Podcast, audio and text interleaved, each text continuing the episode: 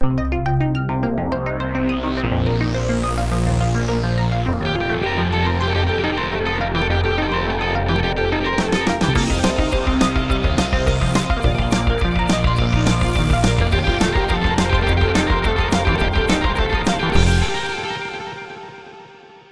den, vítám vás u dalšího UH Café.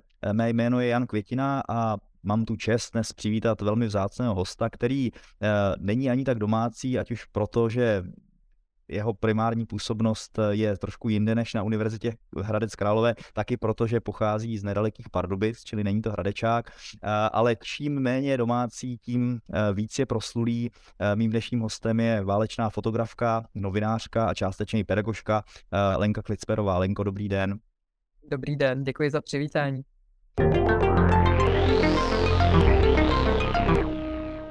Já na úvod se musím omluvit, ale kdybych měl nějakým způsobem vystihnout, řekněme, bohatě, čemu všemu se věnujete, kde všude jste byla, co všechno jste nafotila a jaká všechna ocenění jste získala, tak bychom vlastně vyčerpali ten čas, který máme na rozhovor přidělen. Takže věřím, že se k některým těm momentkám dostaneme v průběhu rozhovoru. Jinými slovy, omezím se na to, co už jsem říkal. Jste velmi významná česká válečná uh, fotografka, bývalá zpravodajka, současná novinářka, máte skutečně celou řadu významných úspěchů, ale já předtím, než se dostaneme k tomu jakoby hlavnímu uh, fokusu vašeho zájmu, tak bych přece jenom začal, co něčím, co, co je částečně domácí, protože vy máte určitou zkušenost s Univerzitou Hradec Králové, ať už studijní, tak eh, pedagogickou, tak bych se chtěl zeptat, eh, jaká ta zkušenost vlastně je, ať už v té rovině studijní anebo pedagogické, to znamená, co jste u nás studovala a co jste u nás učila. No já mám naprosto skvělé vzpomínky na Eh, Univerzitu Hradec Králové je to moje alma mater. A uh, tím, že jsem uh, vystudovala historii a občanskou nauku na prostřední školy, učitelství prostřední školy, tak jsem tam strávila krásných pět let studia. No a uh, tak nějak se stalo postupem doby, že jsem byla oslovena, jestli bych nechtěla udělat pár přednášek pro studenty hm, politologie, No a vyvinul se nám z toho vždycky celý semestrální kurz, který už jsem učila možná třikrát, možná čtyřikrát, já už ani nevím, je to docela dlouho. A jsem za to moc ráda, protože ta zkušenost je eh, bezvadná. Člověk může mít interakci s eh, mladými lidmi, kteří jsou podle mě asi velmi vnímaví, aspoň jak to vypadá na mých hodinách, tak všichni bych řekla, že celkem vnímají, málo kdo spí. Takže za to jsem moc ráda, že tenhle ten zájem ze strany studentů je a doufám, že bude i třeba v příštích letech. Eh, no to my za univerzitu budeme doufat taky a jenom ten kurz vlastně se věnuje, jestli se nepletu, zkušenosti jako s válečným fotografováním, je to tak? Ano, ten kurz se jmenuje Konfliktní, konfliktní oblasti očima válečné reportérky Ko-Over. Mm, ano, to jsou naše oblíbené zkratky, které já osobně nesnáším, nikdy jsem do nich nepronikl. Nicméně, když ten kurz takhle představíte, tak se vůbec nedivím, že tam studenti nespí, protože uh, částečně tím budu proti sobě i proti kolegům, ale ve chvíli, kdy takovýhle předmět bude v nabídce, tak se vůbec nebudu divit, že se nebudou hlásit na naše semináře, ale na ten, uh, na ten váš. A bylo by asi možná fajn, kdyby nebyl jenom pro studenty politologie, ale třeba nějak, řekněme, mezikatederní. Uh, nicméně, přesuneme se asi k tomu, co vlastně ten váš kurz zdobí, a nezdobí jen ten váš kurz, ale vlastně vaši celou kariéru a to je s, eh, velmi silná, bohatá zkušenost s těmi hlavními konflikty prostě uplynulých eh, deseti eh, či patnácti let. Je logické, že začneme tím, co je nejaktuálnější, to je rusko-ukrajinský konflikt, se kterým vy máte, řeknu bohužel, i když z pohledu profesního asi dobře, bohu dík velmi výraznou zkušenost. Já jsem se samozřejmě snažil nějakým způsobem zjišťovat, kde se aktuálně pohybujete i třeba na základě eh, vašeho Instagramu. Takže ta první otázka je logická. Zaznamenal jsem, že jste vezla cukroví na rusko-ukrajinskou frontu. Eh, zajímalo by mě, eh, jakým způsobem si vybíráte destinace, třeba konkrétně na té Ukrajině, jak víte, kam máte jet? jsem si tam během pár dní prostě vybudovat aspoň základní kontakty, abych se tam mohla jako novinářka pohybovat. Bylo to velmi náročné, já jsem opravdu, nevím, se čtyři dny jenom telefonovala pořád ale podařilo se mi tam potom uh, nějak už se etablovat, najít si ty kontakty a začít jako pracovat. A um, velmi se to vyvíjí za ten rok. Jak jsem tam přijela, um, jak se říct, jak, jak se jako úplně nepolíbená tou Ukrajinou, tak dneska už po tom roce téměř uh, úplně mám uh, poměrně bych řekla širokou, dobrou zkušenost, mám tam vybudovanou síť kontaktů a myslím si, že té zemi už rozumím poměrně dobře. Eh, když jste zmiňovala, že jste na Ukrajinu vlastně přijela v úvozovkách nepolíbená a po roce už máte poměrně bohatou zkušenost. Eh, zajímalo by mě, je pro vás ta zkušenost s válkou na, na Ukrajině v něčem nová z pozice válečné fotografky ve srovnání s těmi konflikty, kterých jste se účastnila předtím, nebo to je srovnatelné? No, určitě je celkem výjimečná eh, a jiná. I když samozřejmě podstata těch válečných konfliktů se nějak zvlášť nemění už po tisícovky let, ale ta mm, forma no, je určitě trochu odlišná. Je to zejména dané tím, eh, tou kulturní blízkostí Ukrajiny a také tím masovým nasazením například dělostřelectva, eh, těch všech možných eh, raket a vůbec tady těch sofistikovaných zbraňových systémů, které tu válku velmi odlišují třeba od konfliktu v Sýrii. Eh, a je to, bych řekla, asi pro novináře nejnebezpečnější konflikt, který jsem zažila. Protože vy skutečně nevíte nikdy, když jste na té frontě, co eh, do vás, jak se tam říká, přiletí, protože se válčí poměrně na velké vzdálenosti, ty dostřely těch eh, ať už houfnic nebo tanků jsou několik kilometrů od pěti, klidně do 20, 30 Eh, takže vy vůbec nevíte, kdo vlastně na vás tu chvíli míří, když tam stojíte. Nebo nemusí ani mířit, to je prostě jenom hra náhody. A je to jako velmi nepříjemný, protože to dělostřelectvo je tam velmi intenzivní a člověk prostě nikdy neví a musí se spolehnout asi i na to štěstí trochu.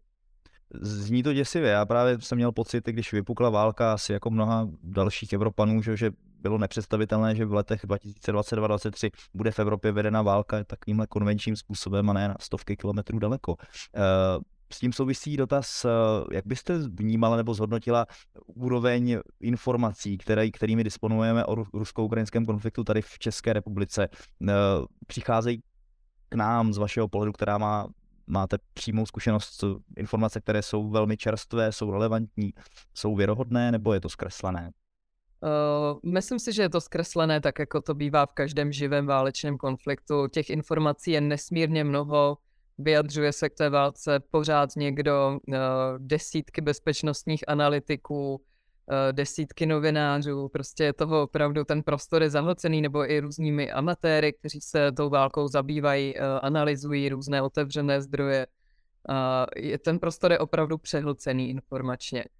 Myslím si, že možná i většina těch informací, které se k nám dostávají, jsou takové poměrně tendenční.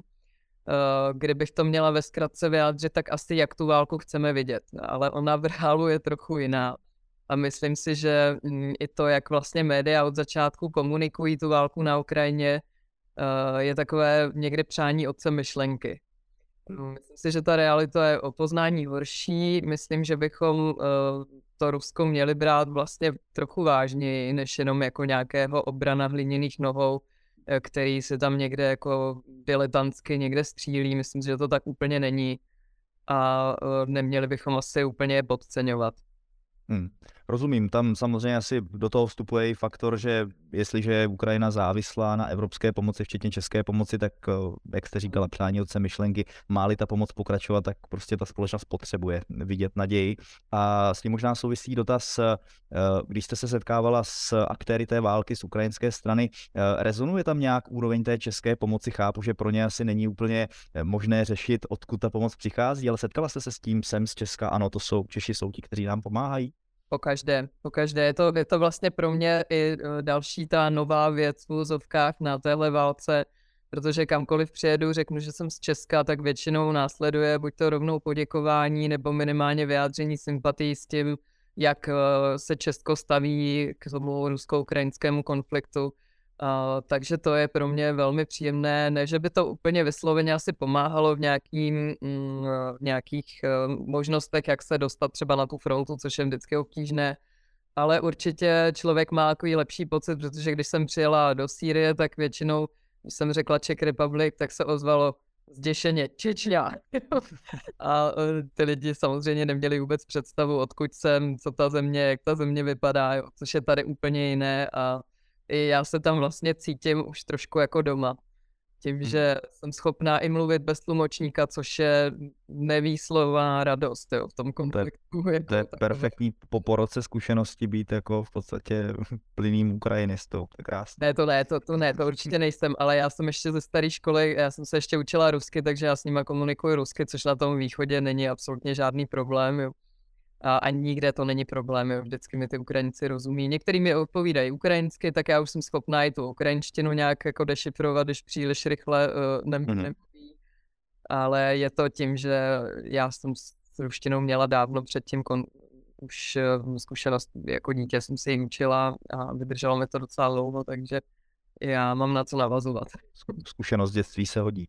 Vy už jste dvakrát během toho rozhovoru asi celkem spontánně vlastně narazila na vaši syrskou zkušenost, což je logické. Já jsem se vás ptal na to možné srovnání rusko-ukrajinského konfliktu s těmi eh, předcházejícími, čili ta vaše zkušenost zase s blízkovýchodními konflikty, zejména v té době, kdy tam hlavním problémem byl, byl islámský stát, je, je eh, velmi bezprostřední. Eh, mě zaujalo, když jsem zjišťoval, kde všude jste působila. Já samozřejmě o islámsko-syrském konfliktu toho za stolik nevidím, ale viděl jsem kdysi film Rádio Kobaný o té dívce, která tam provozovala vlastně v době války eh, vlastní rozhlasové vysílání a zaujalo mě, že ve vašem životě Kobaný hrálo taky klíčovou roli a dokonce, jestli jsem to pochopil správně, tam jste vlastně vystoupila z role, řekněme, pozorovatelky, fotografky a zapojila jste se aktivně eh, do pomoci. Tak mě zajímalo, co vás k tomu zrovna v té době přimělo a jak ta pomoc probíhala. My jsme tam začali jezdit s kolegyní Markétou Putilovou v roce 2015. Bylo to velmi čerstvě po dobytí, eh, zpětném vlastně dobytí Kobání, vyhnání islámského státu eh, za hranice města, i když byli v té době velmi blízko a ta situace tam byla velmi nestabilní. Eh, a když jsme dorazili do Kobání, tak jsme našli vlastně úplně zničené město. Tam nestál, nebo 80% města byla úplně zničena Eh, těmi leteckými údery eh, spojenci, spojenců, kteří samozřejmě pomáhali Kurdům v tomto velmi klíčově. A, a tehdy tam nepůsobily téměř žádné mezinárodní organizace humanitární, které by těm lidem eh, nějakou pomoc nabídly. Takže jsme se rozhodli s kolegyní Markétou Hutělovou, která už měla zkušenosti jako humanitární pracovnice, pracovala dlouho pro člověka v tísni, tak jsme se rozhodli, že zkusíme udělat sbírku a že zkusíme těm lidem pomoct. Eh, podařilo se nám nakonec vybrat um, asi 1,5 milionu, to jsme tam odvezli, mm, já jsem ty peníze proměnila v dolarech, narvala jsem si to do fotobrašny a jeli jsme. Za ty peníze jsme na místě nakoupili potřeby eh, pro uh, tehdy obnovující školy, koupili jsme nějaké tiskárny, nechali jsme vyrobit školní labice mm, u místních truhlářů, a pak jsme vlastně financovali z těch peněz jednu celou uh, mobilní školu, protože ta původní byla zničena uh, v bojích. No a myslím si, že na to, že jsme neměli k tomu prakticky žádné marketingové nástroje, neutratili jsme ani korunu na nějaký, nějaký to zázemí naše a tak dále, tak si myslím, že ta pomoc byla velmi přímá, adresná a hlavně přicházela v době, kdy to ti lidé nejvíc potřebovali já z toho zjišťuju velmi důležitý pro mě nový postřeh, že pro vás musí být poměrně obtížné rozlišovat ty role, že kde vlastně končí úloha té fotografky, která nějakým nebo novinářky, která vlastně jako jejím cílem je zjišťovat informace a předávat je a kde začíná role vlastně nějaké, řekněme, aktivního aktéra, který prostě chce pomáhat a vlastně se velmi silně angažuje. Pro mě to nějak složitý není. Já jsem to tehdy vnímala velmi přirozeně, protože my jsme tam byli, na rozdíl od těch humanitárních organizací, byli jsme se tam schopné dostat znovu.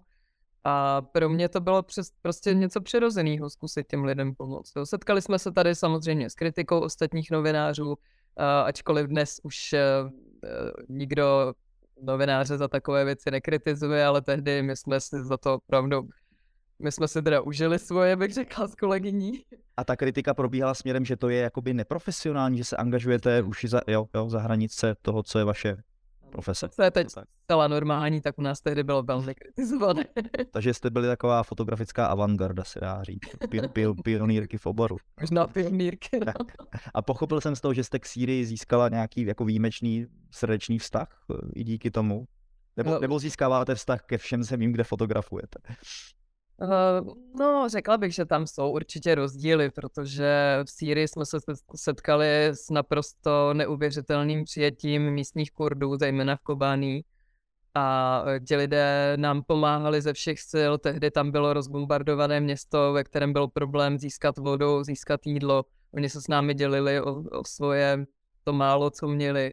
Takže já na Kobání nikdy nezapomenu a byla to pro mě i emočně jako něco, co prostě člověk si zapíše do té do tý duše a už to nevymaže a ty, ty roky tam tehdy byly vlastně hrozně krásný, ačkoliv tam byla válka, byly tam, byla tam spousta strašlivých příběhů, bylo to náročný psychicky, myslím, ale prostě k těm Kurdům v Kobání budu mít vždycky, vždycky velmi silný vztah. Hm, tím pádem vás asi zasáhla informace o nedávném zemětřesení v Sýrii, jestliže ten vztah vlastně takto trvá. No, zejména uh, to je těžké pro Kurdy v Afrínu, protože tam uh, tím, že je to ovládáno hm, ten, uh, ten kraj tureckými milicemi, tak samozřejmě ta pomoc kurdským rodinám je minimální. Nicméně Markéta Kutělová teď zorganizovala takovou úplně soukromou sbírku peněz a bude se tam posílat poměrně už eh, několik, nevím, vybrala se 180 tisíc eh, korun, myslím, že včera uh, tu informaci mám a mělo by se to přes naše kontakty právě posílat Kurdům do Afrínu, který, pro které je ta pomoc ze strany tureckých milicí omezená. Hmm. Eh, já jenom přesunu ještě částečně pozornost, ono to teda vyzní, že jste pomalu Hermiona Grangerová, která je schopná být eh, během různých časů na několika místech, protože teď samozřejmě jsme se dozvěděli, máte už silné pouto vytvořené k Ukrajině, máte silné pouto k Blízkému východu, přesto já z vašeho životopisu mám pocit, že asi nejsilnější zkušenost máte s africkým kontinentem, jestli se nepletu, nebo minimálně nejdlouhodobější, uh, ale možná nebudete souhlasit. Uh, nicméně publikovala jste o africkém kontinentu i, i, i knížky, je zaujal ten titul Afrika Afrika v nás, protože asi víte tím, že máte částečnou afiliaci na naší univerzitu, že tady je velmi taky silné pouto, zejména na katedře politologie k africkému kontinentu. Já s zkušenost s Afrikou nemám vůbec žádnou, tak jako řada Čechů, tak by mě zajímalo v okamžiku, kdy teda přijedete do Afriky, co jsou pro běžného cestovatele z českého regionu ty možná jako nejpřekvapivější, nejfantastičtější eh, věci, které na Africe překvapí? No, tak překvapí. Já mám zkušenost s Afrikou, bych řekla. Je to, je to něco, co bych přirovnala třeba k první lásce, protože to byly vlastně první země na africkém kontinentě, kam jsem cestovala. Uh, když teda pominu Evropu, to, to nepočítám, jo, ale uh, bylo to vlastně takový předstupeň uh, těm mým potom válečným zkušenostem. Uh, ta Afrika byla pro mě vždycky synonymem takového toho dobrodružství, té opravdovosti, syrovosti, kulturní odlišnosti, to všechno, tam, tam vás překvapí každý den něco. Jo? A to můžete být sebezkušenější, pořád jako přicházejí nové věci. Je pravda, že jsem v Africe pracovala dlouho, už jsem si myslím, že jsem se adaptovala i na ten způsob myšlení Afričanů, což si myslím, že je klíčový, protože když tam přijedete tak eh, a pořád jako jedete v těch evropských intencích, v těch eh, zaběhnutých schématech toho evropského myšlení, no tak, tak zjistíte, že tam nejste schopný fungovat. To prostě nejde. A měla byste nějaký konkrétní příklad, v čem se africké myšlení liší od toho evropského? Můžete říct, že ve všem, ale zase bychom to odnesli. Skoro bych řekla, že ve všem. Ne, tak především mm, v takové té neschopnosti vlastně vidět uh, ty dlouhodobé nějaké horizonty, jo? Oni skutečně žijí tady a teď a co není přímo teď před nimi, tak to jako by neexistovalo. Jo, a to, naše, něm, to, to, to naší, naše jako němectvím ovlivněná kultura, to, to musí být jako pomalu nesnesitelné. Ano, tam prostě dochází k obrovskému nárazu, pokud tohle to nejste schopný akceptovat a mm, nějak, nějak se na to naladit, nemůžete změnit zase svoje myšlení úplně, ale ale adaptovat se možná na ten jejich způsob myšlení, protože když to neuděláte, tak se nikam nedostanete s nimi. To prostě hmm. nejde. Eh, o, vaším, o jedné z vašich afrických misí, jestli to tak můžu nazvat, eh, vznikl i film eh, Slzy Konga, respektive ono těch filmů vzniklo víc, ale o Kongu právě ten, ten film Slzy Konga, myslím, že končské události, zejména z 90. let, jsou v českém prostředí dobře známy, zejména díky filmu Hotel Rwanda. Ten film je tuším z roku 2009, čili už je taky staršího data. Chtěl jsem se zeptat, sledujete nějak stále tu situaci v Kongu, jak se vyvíjí, jste tam v kontaktu a je něco nového, co třeba úplně zase běžný český posluchač o Kongu současném nezná? No, musím říct, že toho času je teď eh, s ukrajinským konfliktem poměrně málo, takže jenom tak po očku občas se mi něco dostane. Nicméně, jako přehled o situaci nějak eh, v globálu asi mám. Bohužel vlastně v té východní části Konga se toho příliš mnoho nezměnilo. Pořád tam probíhají ty, mm, eh, ty boje mezi těmi milicemi, koňskou armádou. Prakticky jediný rozdíl je, že ty milice se přejmenovaly je jich poměrně hodně pořád a pořád samozřejmě dochází k násilí na těch vesničanech, zejména na ženách. A ten konflikt vlastně vlivem těch dalších událostí, ať už to byla válka s islámským státem, um, teď uh, pak válka v Karabachu, válka na Ukrajině, tak uh, ten konflikt zajímá čím dál tím méně lidí a vlastně uh, nepamatuju si, že bych teď eh, zaregistroval nějaký, nějaký články, které by besloveně šly eh, do vloubky eh, a týkaly se koňského konfliktu. I když Já právě, pardon, ne, právě taky ne, proto se vlastně na to ptám, protože jsem říkal, že ten náš pohled, myslím, český je zkreslený tím, že známe prostě Hutuové, Tuciové, dlouhodobá historie, ale já třeba osobně taky nevím vlastně, co se tam děje aktuálně teď. No, ono to pořád vychází z tohohle principu, uh, pořád tam uh, jsou ty hutuské milice, pořád jsou, tam i milice financované rvanskou uh, vládou, řekněme, takže pořád jakoby tady ten konflikt etnický tam rezonuje. Hmm. Ale jak říkám, já jsem opravdu poslední rok uh, všechen svůj čas uh, prakticky věnuju Ukrajině, protože prostě člověk má jenom jedny kapacity a nedá se toho stihnout. Konci nejste Hermiona Grangerová, tak. Ale eh, když se zeptám možná ještě lehce nepatřičně na základě vaší africké zkušenosti, vytvořila jste si nějakou představu třeba i na základě postřehu od těch lidí, co my jako Evropané, eventuálně Češi, můžeme třeba pro Konžany udělat, jestli vůbec něco, jako má ten konflikt z vašeho pohledu nějaké řešení, nebo to je příliš složitá otázka? No tak v tom konfliktu jde zásadně eh, o nerostné bohatství. Eh, které je samozřejmě teď pro mm, západní svět, řekněme, klíčové. Eh, s rozvojem elektromobility eh, je samozřejmě, větší a větší potřeba těch nerostů, které se těží na černo právě v Kongu. Takže my bychom se o to měli mnohem víc zajímat a mnohem více angažovat. Bohužel té Africe je velkým problémem to, že jí v podstatě už 20 let, možná víc než 20 let, pomaloučku postupně ovládá Čína a Rusko. A myslím si, že Evropané vlastně ten boj o Afriku už prohráli, protože prostě kamkoliv přijedete, eh, všude je cítit ten čínský vliv a s ním samozřejmě, samozřejmě jde v, ruku, v ruce i ten ruský vliv. A mm, bohužel ta Afrika je skutečně uh, kontinent uh, bohatý na všechno tohleto nerostlé bohatství a myslím si, že Evropané udělali velkou chybu, že se nechali vlastně z tohohle, nechali vlastně vyšachovat z tohohle prostoru eh, Čínou a Ruskem. Hmm. Procestovali jsme postupně Blízký východ, Ukrajinu, teď Afriku. Já bych se přece jenom ještě možná na chvíli vrátil domů. Předpokládám, že vy to sem tam děláte taky. Konec konců teď, jestli se nepletu, jste v České republice, že hovoříme spolu tak. Já už jsem to zmínil na začátku eh, rozhovoru. Vy jste rodačka z Pardubic, my bychom tady v Hradci řekli z Perníkova. Dokonce jsem zaznamenal, že jste dokonce autorkou knihy o železničním bloku v Pardubicích. Jak jste se k tomu tématu dostala? Ježiš, to už je tak strašně dávná historie, to byla nějaká seminární práce ještě na univerzitě. No ale vyšla tiskem, tak musela mít kvalitní, evidentně. No, ale já už ani si nepamatuju, jak to tehdy bylo, protože už je to tak dlouho, dlouho. A vy jste, vy jste v jednom, nebo respektive v jednom, myslím, statusu svém jste uvedla, že jste holka z východu, což jste samozřejmě asi myslela jako holka z východní Evropy, eh, z Československa, ale já bych to trošku transformoval, eh, protože jste z východních Čech. Eh, vnímáte nějakou východočeskou odlišnost po tom, co jste testovala celý svět? Vracíte se do východních Čech ráda, nebo to pro vás není rozlišitelné v rámci českého, českého kontextu? Ne, tak východní Čechy jsou moje rodiště a to bude vždycky ta moje rodná hrouda, na kterou se budu vracet a miluju to tam, i když už dlouho v Pardubicích nežiju. ale mám kousek od Pardubic chalupu jako po svých eh, prarodičích a jejich předcích, kteří tam vlastně žili už po, poprvé, to, ta chalupa doložená v roce někde 1860, takže já prostě tady ty kořeny nehodlám přetrhávat a ta chalupa je vlastně to, kde se cítím úplně nejvíc doma. Tam vlastně člověk se cítí i propojený s tou půdou těch předků a to je pro mě hrozně důležitý.